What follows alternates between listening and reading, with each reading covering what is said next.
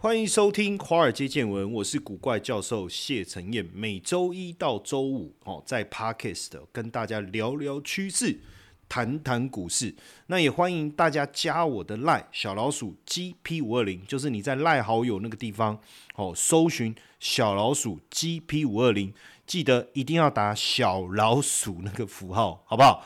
那加我们的赖呢？每天我会不定期的针对这个。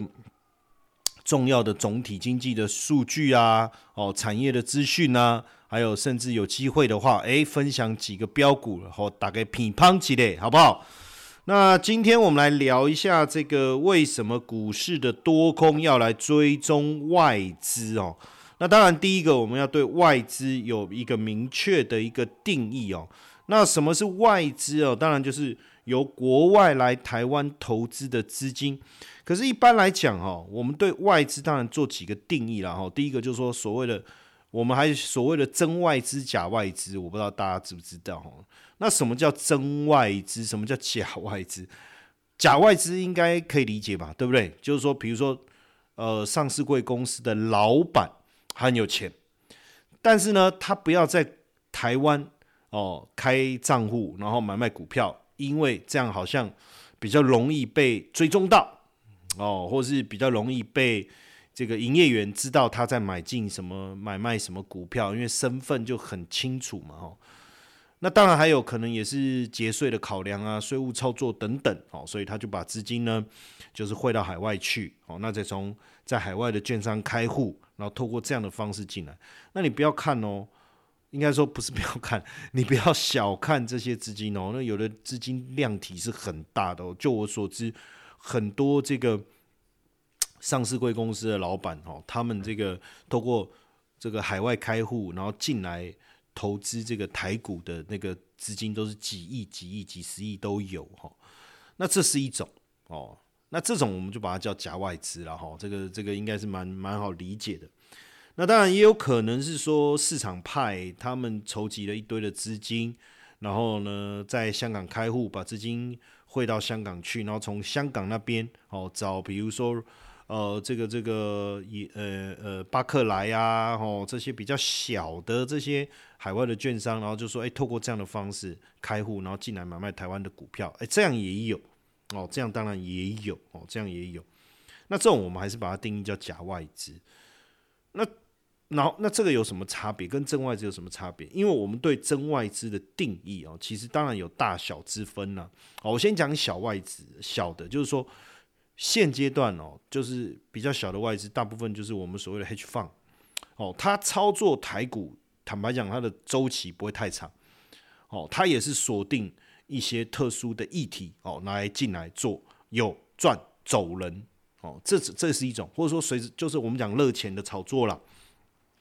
哦，热钱的炒作，那当然还有一种，就就就我觉得是我真正要谈的，也是等一下我们要去谈论的真外资，就是呃，比如说这个呃哈佛的校产基金啊，哦，还有这个呃美国的 pension fund 啊，吼，或者是这个美国保险的资金啊，那一样嘛，就是说。你你在美国，你有管理这个退休基金，你有这种校产基金哦，或者说挪威的主权基金，这种他们在布局台湾股票市场的时候，他们当然会比较以长线的角度哦来去看股市，哦长线的角度，然后呢再来他们选择的标的，当然以大型的全职股为主。为什么？因为如果这个呃股票的这个交易量哦，在外流通的股数太少，或者讲我们讲张数哈太少，那他们的资金量体大，买了以后买通常也不是什么太大的问题，买一定买得到嘛，只要你愿意用涨停板，然后股票买不到道理，对不对？每天挂涨停板啊，每天总总一定会进买得到嘛，对不对？但问题是出不掉呢，有可能就每天挂跌停板也出不掉，有可能，所以他们会很在意这个在外流通的一个股数。哦，量体够不够大？那这种就是我我真正想要跟大家谈的外资啦。哦，这是我真正想要谈的外资。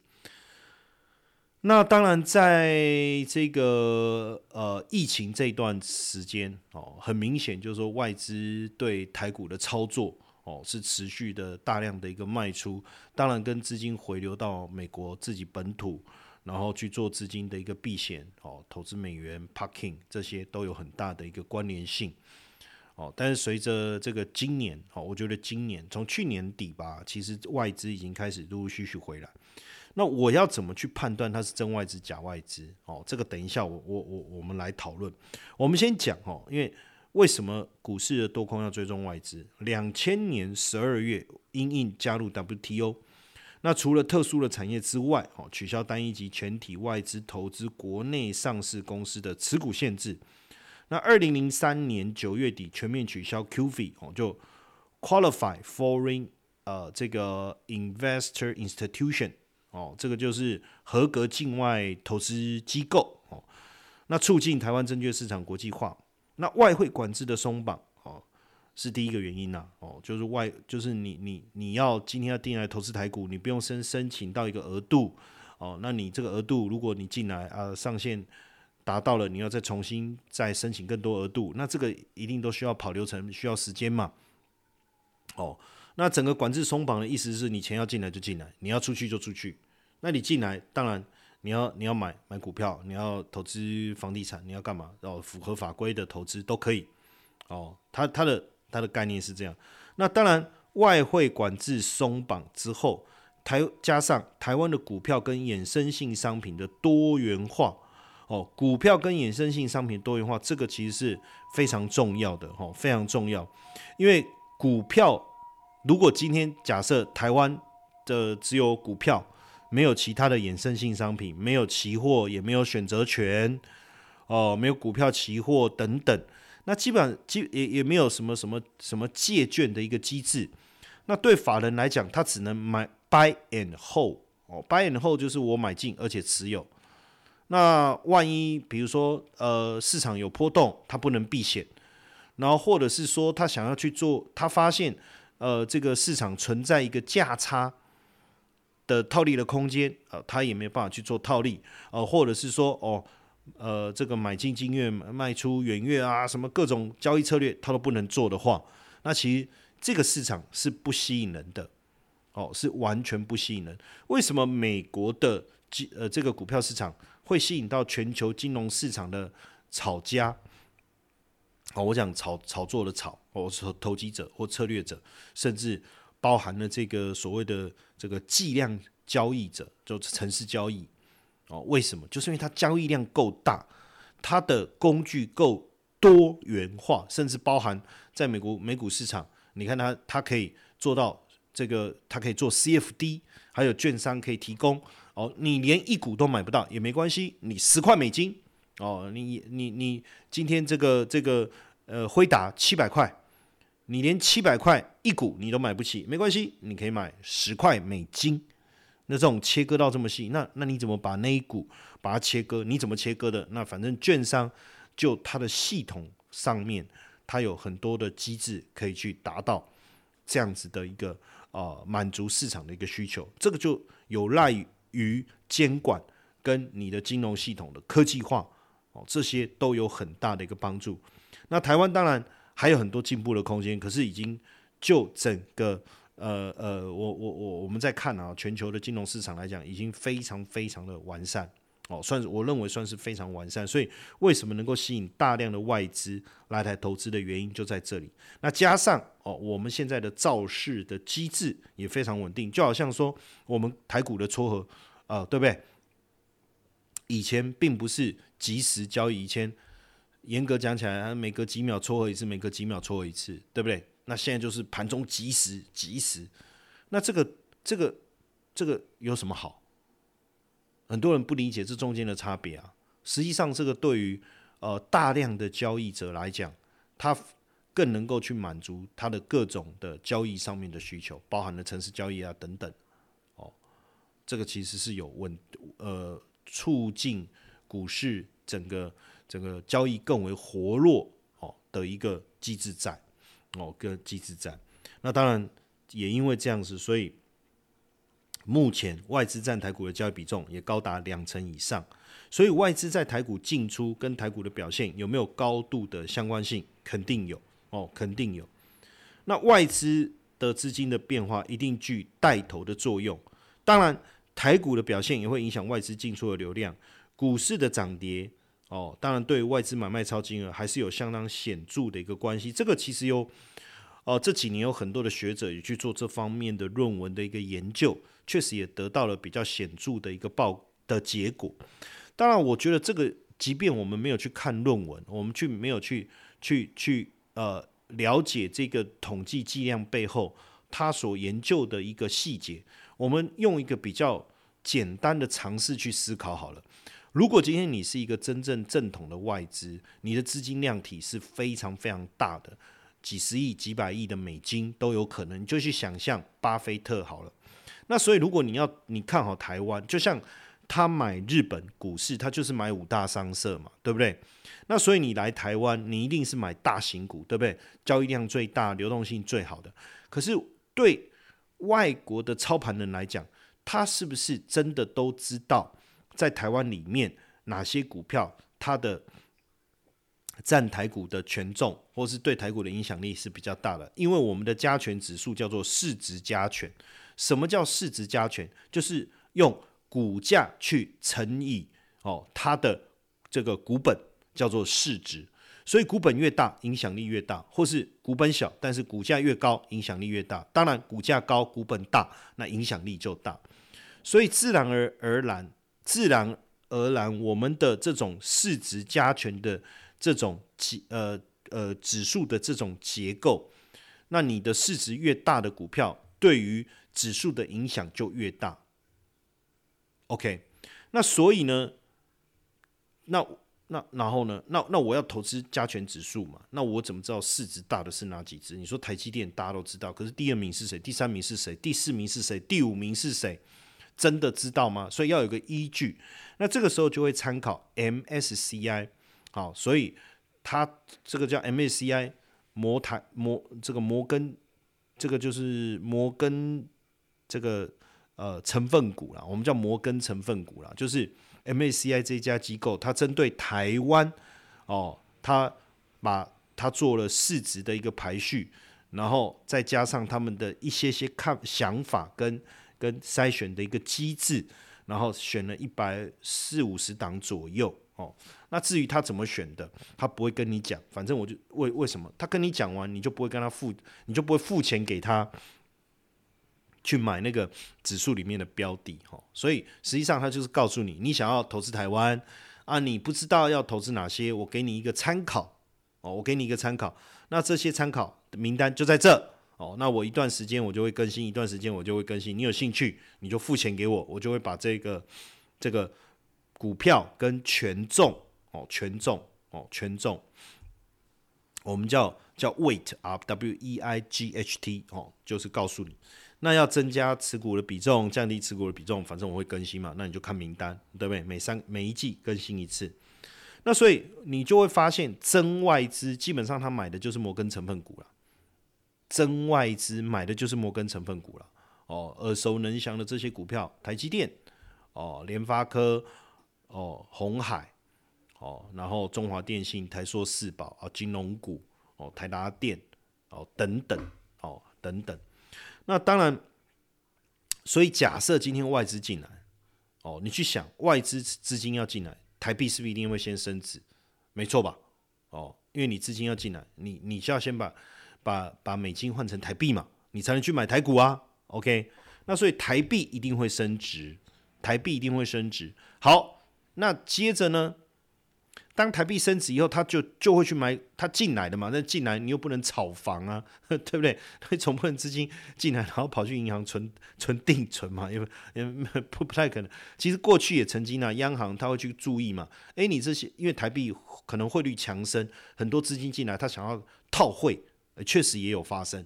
啊，实际上这个时候央行就会去警告警告这些呃账户，就是说提醒他说，哎，我不让你炒汇哦。那所以你资金进来，麻烦你哦，你就进股市吧，不然你就走哦，也会啊。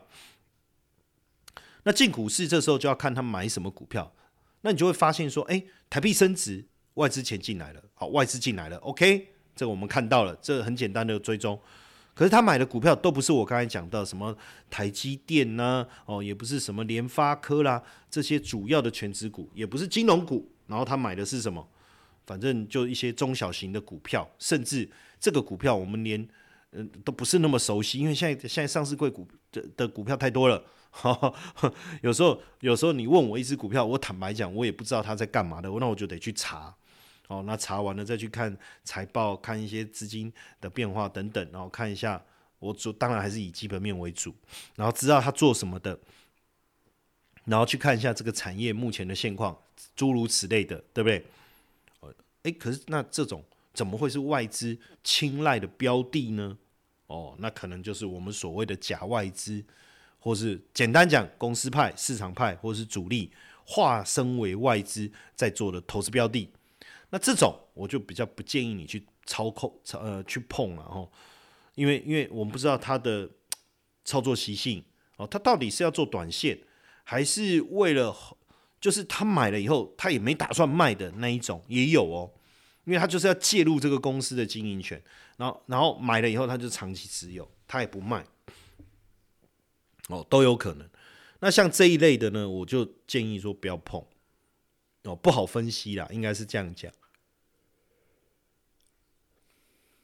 那所以，如果说他买的就是像我们熟悉的哦，就是台币升值基金进来，然后我们看他买超的标的，就是我们熟悉的这些成分股，那就是真外资。